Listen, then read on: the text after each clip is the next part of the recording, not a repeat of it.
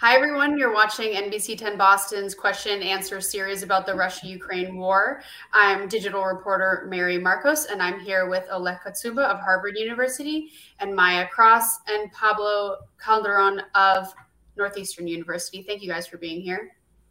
Thank you. Thank you. So, I just want to start by talking about the emergency NATO summit that's happening. Uh, and President Biden is on his way to Europe to attend that today. Um, and he's expected to announce new sanctions against Russia. And there's been some talk about potentially even increasing the number of U.S. troops in, that have been de- that are deployed permanently in NATO countries. So I have a couple of different questions for you guys around this subject. I'll just start off with uh, what should what are you guys expecting to come out of the summit? Pablo, what do you think? Why don't we start with you?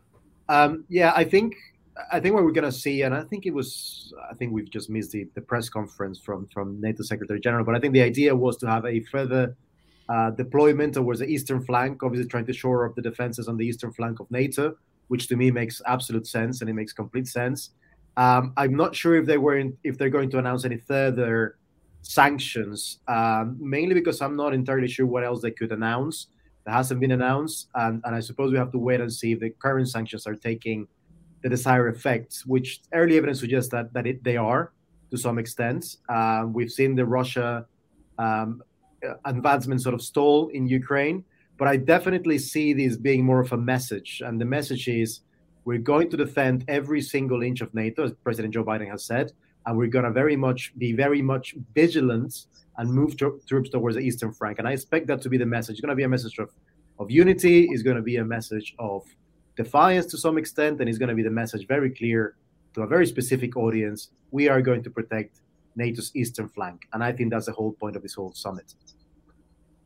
Great, Maya.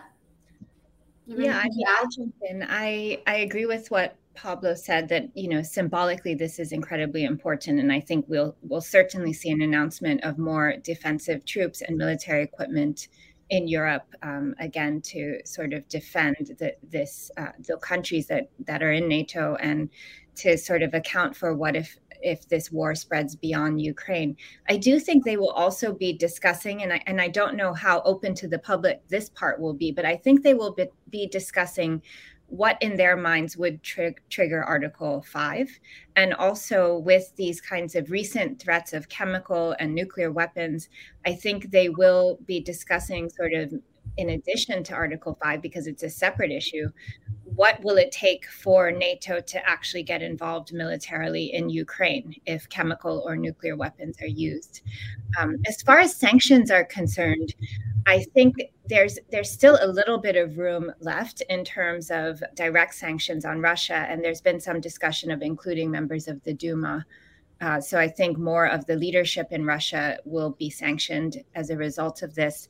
There will be discussion on um, how to help Europe potentially become more independent of Russian energy sooner. Um, there's there's been a threat, you know, and and we've seen it. I think starting yesterday that Russia could itself cut off energy to Europe. So it's not just a matter of Europeans deciding, you know, can they afford to sanction energy. Um, they may be faced with a situation where Russia itself sort of closes some of the access um, to oil and gas. So I think this this will be part of the discussion, but but strategically, the idea is that in the coming days and weeks, depending on what happens, NATO needs to be able to act quickly, and and Putin is unpredictable. And so, if they're able to kind of agree on reactions to various scenarios as part of this summit, that will be incredible, incredibly important to show strength in the coming um, period of time. Yeah. And I think also maybe to add to this, I think that probably the Chinese developments are going to be discussed as well. Uh, I'm certain that President Biden will be sharing uh, the outcomes of his uh, to our meeting with uh, President with uh, Xi Jinping, President of China. And um, so the question here is, you know, for NATO to continue pushing China not to interfere and not to provide any material, financial, or military aid to to Russia. Uh, it's unlikely that China is going to, uh, um, uh, uh, you know, put any pressure on Russia to stop the the, the, war. But at least for for China to abstain from any interference and provide any further support to Russia. I think it's crucial at this at this stage.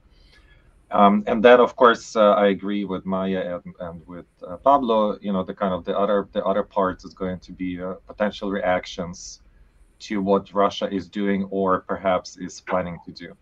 Um, so, number one, there is still room for uh, financial sanctions. Not all Russian banks have been excluded from SWIFT, for example. Uh, there's still there are still options for limiting uh, Russian oil and gas on the international market, and that it's true they have been they have been threatening to cut off Europe from from gas um, themselves. They've done it in Ukraine several times, as we know, in 2008, 2013, 14, in the middle of the winter. So they have definitely, uh, you know, a track record of doing that. Of course, that would be a, a self-destructive move. I think that they very much understand that, and you know, it's like a, like the nuclear option. You can only do it once, and after that, you know, your kind of your potential there is spent. And then finally, we need to understand that Russia has been engaging in nuclear terrorism on Ukraine's territory since the since they occupied the Chernobyl nuclear reactors. There are there are you know various disconcerting news about the situation there. The power keeps getting cut off, potentially resulting in destabilization of the uh, you know of the nuclear material that is still stored at the at the nuclear reactor and then they are currently in control of the uh, largest nuclear power plant in Europe. Um, you know, with we don't know what the consequences there could be. There have been some reports about the you know some kind of uh, trigger bombs and other things being set up um, at the nuclear facility to prevent Ukrainian forces from taking it back. And so that kind of nuclear terrorism, I think that's something that, um, that NATO also will be probably discussing a response to. Uh, you know, talking about chemical weapons and maybe the use of tactical uh, nuclear weapons, in addition to talking about the nuclear possibility of a nuclear, you know, some kind of mishap that could happen as a result of that nuclear terrorism that Russia has been exercising. And so, if Russia were to cut off energy to Europe, which you guys had mentioned, and since that would be a self-destructive move, uh, what is the sort of the strategy behind doing that, Ola? Well, in in so if we look at the Ukrainian history, right, when they did that in the past, the, the main idea is to punish the uh, the consumer, right, to exercise pressure on the uh, on the democratic society, to in order for that society to exercise pressure on the politicians to essentially give in to the Russian demands. So I'm sure that this is something that they will also try to do in in Europe uh, given their track record. And uh, so in Ukraine, it resulted in uh, you know uh, the rise of the uh, price of the unit of gas, which is 1,000 cubic meters, uh, from 60 to like 400 dollars. It later it fell again, but for the short term, that was the immediate outcome. We know that the price of gas in in Europe has been spiking uh, lately and rising as high as 1,800 euros per 1,000 cubic meter of gas. It then again fell, as we know, but that could result in something similar. However, the European Union has also been, uh, you know, building interlinks between, uh, you know, various uh, energy markets in Europe to prevent the possibility of being cut off entirely. So gas could flow now in in different directions, not just one way. Um, so I think that there is some resiliency there as well, but the pressure would be enormous on the on those countries that are the most dependent on Russian gas. Okay. Anyone have anything to add to that? Yeah, I mean, I just I, I completely agree with that analysis, and I think uh, part of this is that Putin's goal is to divide European countries. And so we know right now that European countries have, have always had somewhat different stances on Russian energy dependence. And Germany, in particular, really can't afford to cut things off right now. It would need to have some sort of replacement. So I think Putin's goal all along in so much of this and what he expected to happen was division among the EU member states. Um, he hopes that he can undermine that union because that is so much about what Ukraine hopes to be a part of. And not only would it show some cracks in, in the facade of European unity, but it would also probably throw the European economy into a recession. So I think that would be the strategy, despite the fact that it is totally self defeating for Russia itself. Just to add very briefly, I agree with Maya, and I think that's been the trend. What we've seen from Vladimir Putin's strategies try to divide the West. And I think the one thing he, he didn't anticipate was how unifying the, the, the aggression against Ukraine was going to be and how united so far the European Union in particular has proven to be. Even Viktor Orban in Hungary has more or less toed the line of the European Union, and he was the closest ally to an extent of, of Vladimir Putin within the EU.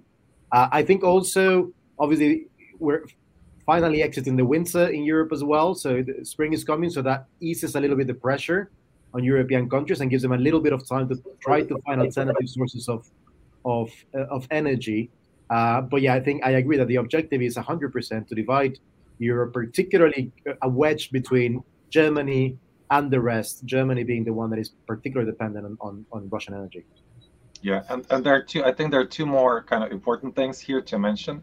Number one, in recent weeks, Russia has been pumping the maximum possible uh, amount of gas through the Ukrainian pipelines uh, to Europe. So that's something that goes unnoticed. And even though those pipelines run, so kind of they begin in the east and north of Ukraine and then run towards the west, the west, they were never impacted by any shelling. So that tells you that there is a certain intent there, number one. Number two, the most recent news from London that uh, uh, uh possibly uh, the British government will uh, temporarily nationalize the, the UK division of Gazprom, the largest Russian gas monopoly. Um, I think could be perhaps one of the triggers for you know this kind of renewed threats of cutting off Europe to try and prevent that from happening. Okay, great. And you guys have mentioned um, nuclear sort of warfare being a potential, like potentially uh, Putin might resort to using chemical or nuclear weapons. That's sort of been a fear that people have talked about. I wanted to ask how likely is that that will that that that Putin will resort to that. Maya, do you want to start with that? Sure. Yeah. I mean, I think as the war gets increasingly difficult for Russian troops to sustain on the ground, the likelihood of the use of chemical or nuclear weapons goes up. Um, and so we are seeing the troops struggling further and not having supplies, which is very concerning. And I think the recent use of the hypersonic missile along similar lines represents this kind of escalation in, in the same way that chemical biological and nuclear weapons would. Um, of course, there there are rules, laws, international laws, and conventions against the use of chemical weapons. The Chemical Weapons Convention of 1997 um, made the use of those weapons illegal. So it is it would be a crime against humanity to use these chemical weapons on the Ukrainians. Its chemical weapons are considered a weapon of mass destruction, just like nuclear weapons.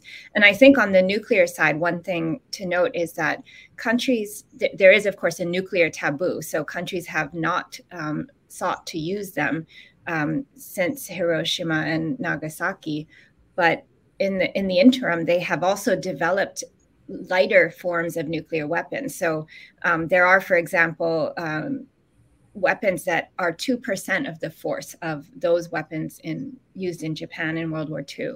Uh, so this makes it, in a way, sort of more palatable to use the, the tactical nuclear weapons because the sense is that does it really sort of strike at a taboo when the weapons are not as, as strong? Um, but the the danger there is that you could then have nuclear escalation, um, and so it's really even if if relatively light um, tactical nuclear weapons are used, they are extremely um, damaging, of course, at the same time, um, and would be absolutely devastating to the civilian population. But uh, it, it is then something that then sparks potentially a kind of spiral into using bigger and more nuclear weapons. So I think in this upcoming NATO summit, this possibility will be discussed. And and of course the international community will want to do whatever it can to avoid this disastrous type of scenario. Right pablo what do you think? I, I, agree. I think i agree with maya entirely. And i think it's becoming uh, unfortunately increasingly likely that we're going to see some sort of use of weapons of mass destruction. I would draw a distinction between uh, chemical weapons and nuclear weapons uh, part of this is, of course, this taboo that exists about the use of nuclear weapons. And I think to a great extent, there is no coming back from even the use of a tactical nuclear weapon, which which sounds paradoxical in so many ways. Uh, but the idea is once you use nuclear weapons, that is very easy to see the escalation. It's very hard to see how the West and NATO in particular does not take action and, and we stand by and let nuclear escalation take place. Um, I do think with chemical weapons, however, Putin has a track record of using chemical weapons, particularly in Syria, and to a great extent, uh, unfortunately, again, successfully. We've seen the Syria the Syria war has pretty much been won to the extent that now Syria can uh, divert its troops towards Ukraine. Uh, so I think uh, in the thinking of Vladimir Putin, the strategic use of chemical weapons seems to be a valid option. Of course, it is completely illegal and is, is, would be tragic. Uh, but I am afraid that Putin sees it as a, as a valid tactical option. And the use of nuclear weapons would be a lot harder to justify internationally, but also domestically as well. This idea that we're coming to liberate Ukraine and to save Ukraine is going to be very, very hard to sell that notion if you start actually dropping nuclear bombs into place. So I think there is that slight distinction that I hope is going to take us a little bit further away from, from the nuclear option. But unfortunately, I do see chemical weapons as a real possibility in this war, which would be absolutely tragic. Yeah. I think from from my perspective, um, this entire this entire situation, this entire escalation, even more uh, supports the, uh, Ukraine's plea for closing the skies by either NATO or, some other options. Um, and uh, I think that the pressure on NATO and as well as on other kind of military powers in the world is going to only rise in that regard. Uh, we have to remember that uh, uh, Vladimir Putin recently made a few statements uh, kind of preparing the ground for the possible use of, of tactical nuclear weapons. And one of the reasons he mentioned was that if Russia felt existentially threatened, that's a very broad definition for the use of, of nuclear weapons, right? So we understand that Putin is a lot more trigger happy and trigger ready than uh, the Western partners. And that raises the question, you know, if uh, if this blackmail with nuclear weapons works uh, in the Ukrainian case, why shouldn't it work if if he made it against Poland, against Hungary, against Romania, against the Baltic states, right? Estonia, Latvia, Lithuania. So I think that all of this kind of the logic behind a lot of these moves, you know, even though it kind of it, it doesn't seem logical, but kind of the the general trend behind the moves that Russia and Vladimir Putin is making, all all support the the plea and the kind of the arguments from the Ukrainian side, saying that the West needs to stand up to to Putin and to Russia uh, in basically not giving in to uh, any of that blackmail and to be ready to actually escalate in response to the Russian escalation. And so, how that will play out, I'm sure that will be a big a big point of discussion uh, at the upcoming NATO meeting. But you know, the kind of the reality is that you are there. The, the two parties are not equally um, cautious in the use of these very, very, uh, you know, uh, destructive weapons. Do you have any idea what sort of the global reaction would, would look like if Putin were to use uh, chemical or, or nuclear weapons, Maya? I think the global reaction would be outrage. I mean, in, in, the in the past couple of weeks, some of the the global attention to this war has faded a bit. I fear, and you know we're still in a really really precarious situation and particularly the use of nuclear weapons. I mean i i think more about you know the cold war or something approximating the cuban missile crisis on the horizon um, but the cold war without the guardrails because we aren't as a society used to kind of living in this way lately. Um, and so there aren't as many sort of checks and rules and understandings between russia and the us and, and the rest of the world to kind of be able to read each other. Um, and and that means that a rapid escalation could occur without this kind of sense of constant communication or an understanding of the rules of the road like we had in the cold war.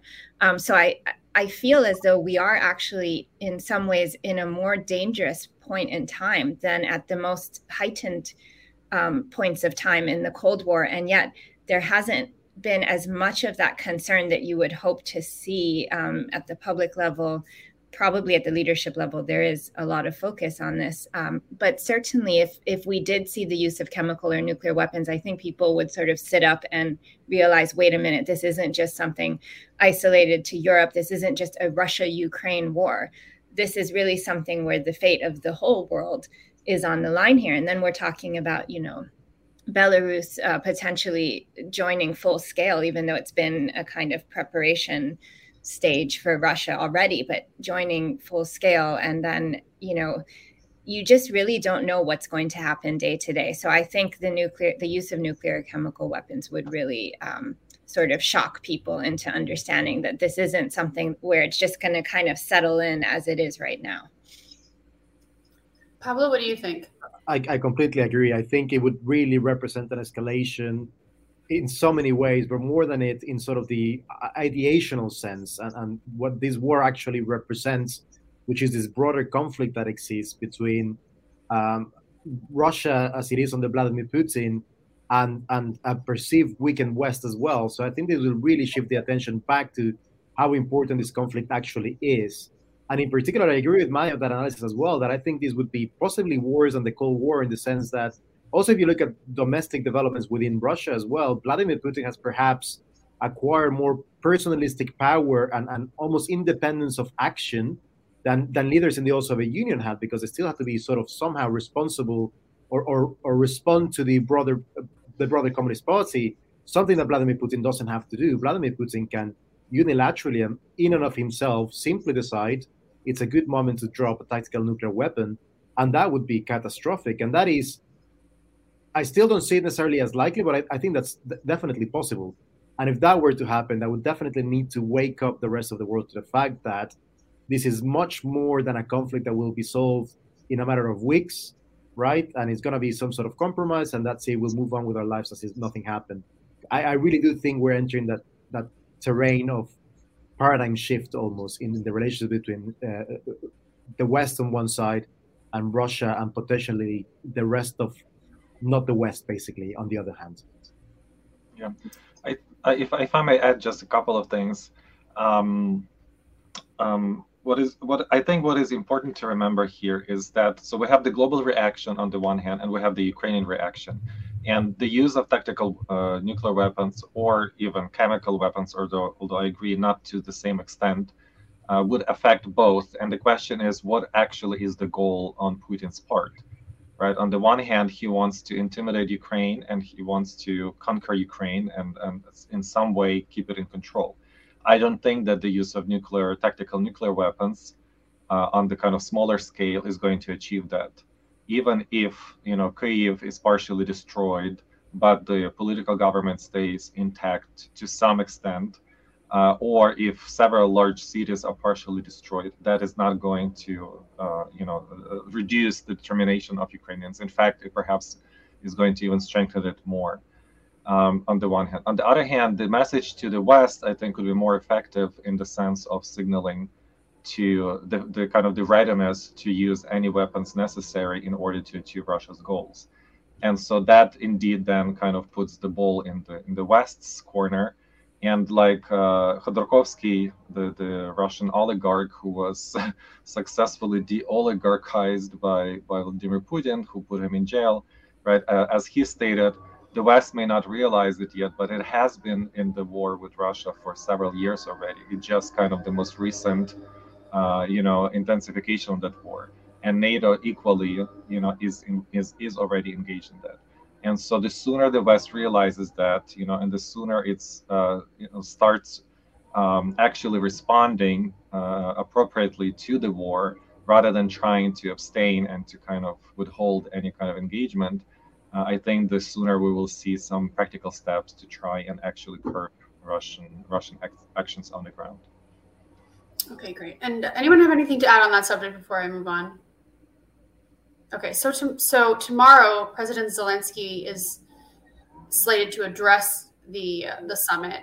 And last week we talked about the, I believe we talked about last week the no-fly zone that he was urging. He's been urging people to uh, sort of implement that, and we talked a little bit about what that would entail.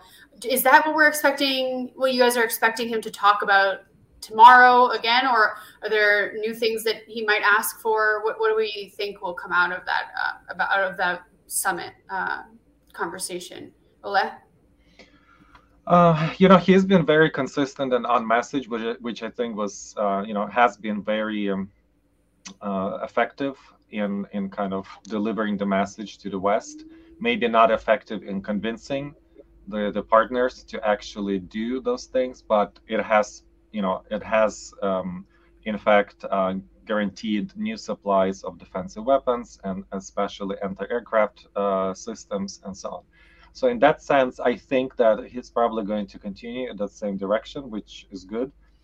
Uh, on the other hand, I think he will be also talking about the kind of the crisis of NATO and the reality that NATO is incapable of responding quickly to the um, to the threats that kind of emerge on its borders. And so, if you remember in the in in his address to the uh, Congress, the joint session of Congress, he did call for a new alliance, the so-called U24, an alliance that would be able to respond to similar threats within 24 hours and mm-hmm. provide mm-hmm. support, defense, as well as humanitarian aid. So I think that he may be broaching that topic as well, or at least in the context that NATO is not able to do that. And of course, finally, the question of security guarantees for Ukraine right? Uh, we have seen that uh, so far the security assurances that we're giving have been very ineffective, and so there is a huge disappointment in Ukraine about uh, you know um, uh, getting rid of the nuclear potential. That was the third largest in the world at the time in 1994 in in exchange for the uh, uh, security assurances. the other question is whether Russia at all is a reliable partner in any of these agreements even if a new international agreement is is made and Russia is a part of it, there's absolutely no guarantee that any of that will will matter. Uh, Putin has shown, and Russia has historically shown that they see this kind of agreements as just some kind of intermediary step towards something else, and they don't they don't feel themselves bound to it. So I think those so kind of that's and then the question is then so how do you deal with that, right? Who can be that partner who will actually, you know, abide by by by their word? Uh, so that all of that, I think, is going to be uh, at least a part of of uh, Zelensky's speech. Pablo, Maya. I, I, I, yeah, I agree, and I think uh, it would be discussed, right? Perhaps, and not in public, but I think the discussion, of course, is about the future of Ukraine as well, and the future of Ukraine as a as a member of NATO or or as a part of the protective sphere of of NATO, and uh, I think it's going to be at the center of the discussion as well. I still think um, NATO has done too little to help Ukraine on the ground right now, and there's a lot more that can be done. I, I, I would expect uh, Ukraine to ask for more help in any shape where from that NATO can provide it, and I think that's only fair enough. And I think NATO should consider that as well. But I think there's also a lot of conversations to be had about the future of Ukraine and what's going to happen after this conflict, and how is Ukraine going to be integrated within the security framework of the European Union and, and the West in more in more general terms. Uh, there's a lot of talk about maybe you know uh, Ukraine promising not to join NATO. I, I, would see that as a as a really as a step backwards in terms of uh, you know going back to the international relations of the 1980s, really from a practical and theoretical point of view, in which smaller states basically have no agency and they just have to say whatever Russia or the US tells them to do, and that would be catastrophic. At the end of the day, nobody forces anyone to join NATO, right? And Ukraine has every single right to ask for NATO membership, and then NATO can discuss it and decide not to approve NATO membership. But Russia or conversations between Russia and NATO and other powers shouldn't dictate the future of Ukraine because we, we take away agency from from these countries, and that would set a terrible precedent, not just for Ukraine, but really for the rest of the world who's not the European Union, Russia, or the United States, and nobody wants to see that. Nobody wants us to go back to that time. And I really hope leaders in the West understand that they cannot negotiate for Ukraine behind Ukraine's back and try to convince Ukraine to do something it doesn't want to do, because that would really set us back uh, 20, 30 years, and, and that would be a terrible outcome of this crisis. Great. Maya, what do you think? Yeah, I do think the issue of membership in these alliances will be brought up um, at the summit. I think Zelensky has done a really terrific job at, at sort of giving these speeches directly to world leaders and in terms that they can understand and that sort of resonate with them. Um, I, I have seen some experts interpret these speeches as Zelensky saying that you know he would be willing to back down from aspirations to join NATO. I actually read that you know when I looked at the way he framed it, it was more that he was saying he has been seeking membership in NATO and the EU, but it's up to them to decide whether Ukraine joins. So it's not that he's saying Ukraine won't join. He's saying that Ukraine's not being let, able to join. And so, so one thing that I think would be a really great announcement at this NATO summit is for EU countries to actually accept Ukraine as a candidate for EU membership. Most of the EU countries are also in NATO, so we're talking about a, a strong European pillar within NATO. Um, and Ukraine has submitted that application. Becoming an official candidate doesn't mean you have actually you know uh, uh, fulfilled all the criteria for membership but it's a strong signal and there's not much in the way i think of allowing ukraine to become a candidate which would then open the doors for the eu to provide much more in the way of support and and sort of um, you know financial transfers and help with democratization. Of course that's down the road because there's a war now. Membership in nato is much more difficult to contemplate and there are real reasons why uh, NATO countries before the invasion said Ukraine wasn't ready. It's also very poor timing to think about having Ukraine join NATO in the middle of this war, uh, especially with Article 5 there. It's just, it doesn't make a lot of sense strategically. It would just sort of rile up Putin. But I do think candidacy in the EU is something that, that the West and especially European countries can put on the table as a strong sign of support in reaction to all of these um, pleas that Zelensky has been doing, you know, that you you just get a sense watching these speeches as as they go on that he does feel that there's not enough support. You know, he is getting the sanctions are great, the military um, equipment flows are great. More could be done in both respects, but real political support, such as you know acceptance as a candidate for the EU, I think would go a long way in all of this. Yeah and I think you know I think that um, the um, you know considering Ukraine's potential membership in NATO right now is a huge distraction because it doesn't matter what Ukraine says you know or does um, uh, in the sense that uh, Russia and Vladimir Putin they still go ahead with whatever they want to do.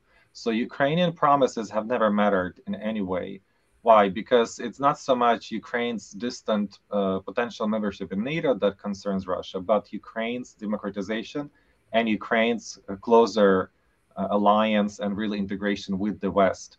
If you remember, the real trigger for the war, which started in, in 2014, was not kind of a promise of Ukraine's uh, joining uh, NATO, but the signing of an association agreement, a purely economic agreement with the European Union right? And so that's what started the war in 2014. And so we have to understand that what Putin seeks is really a veto power for Ukraine or any other country on integration with the West. Uh, and so Ukraine, in this particular case, is uh, you know is, is being made an example for other countries. And as you know, uh, you know several um, Russian uh, foreign foreign service officers uh, have made statements that you know that also applies to Bosnia and Herzegovina, for example that also why they also have plans for Poland, Hungary, and other countries, right? Even though they're uh, EU members, right? So we have to be aware that that kind of veto power, if if it is given to Russia, uh, is going to create a precedent. Is going to be uh, extremely dangerous going forward, and potentially, uh, uh, you know, provide ground for more military escalation in the future. And so I think that you know, if we discuss the NATO potential NATO membership of Ukraine Uh, uh, you know, is just counterproductive to un- kind of clear understanding what actually uh, Vladimir Putin's goals are.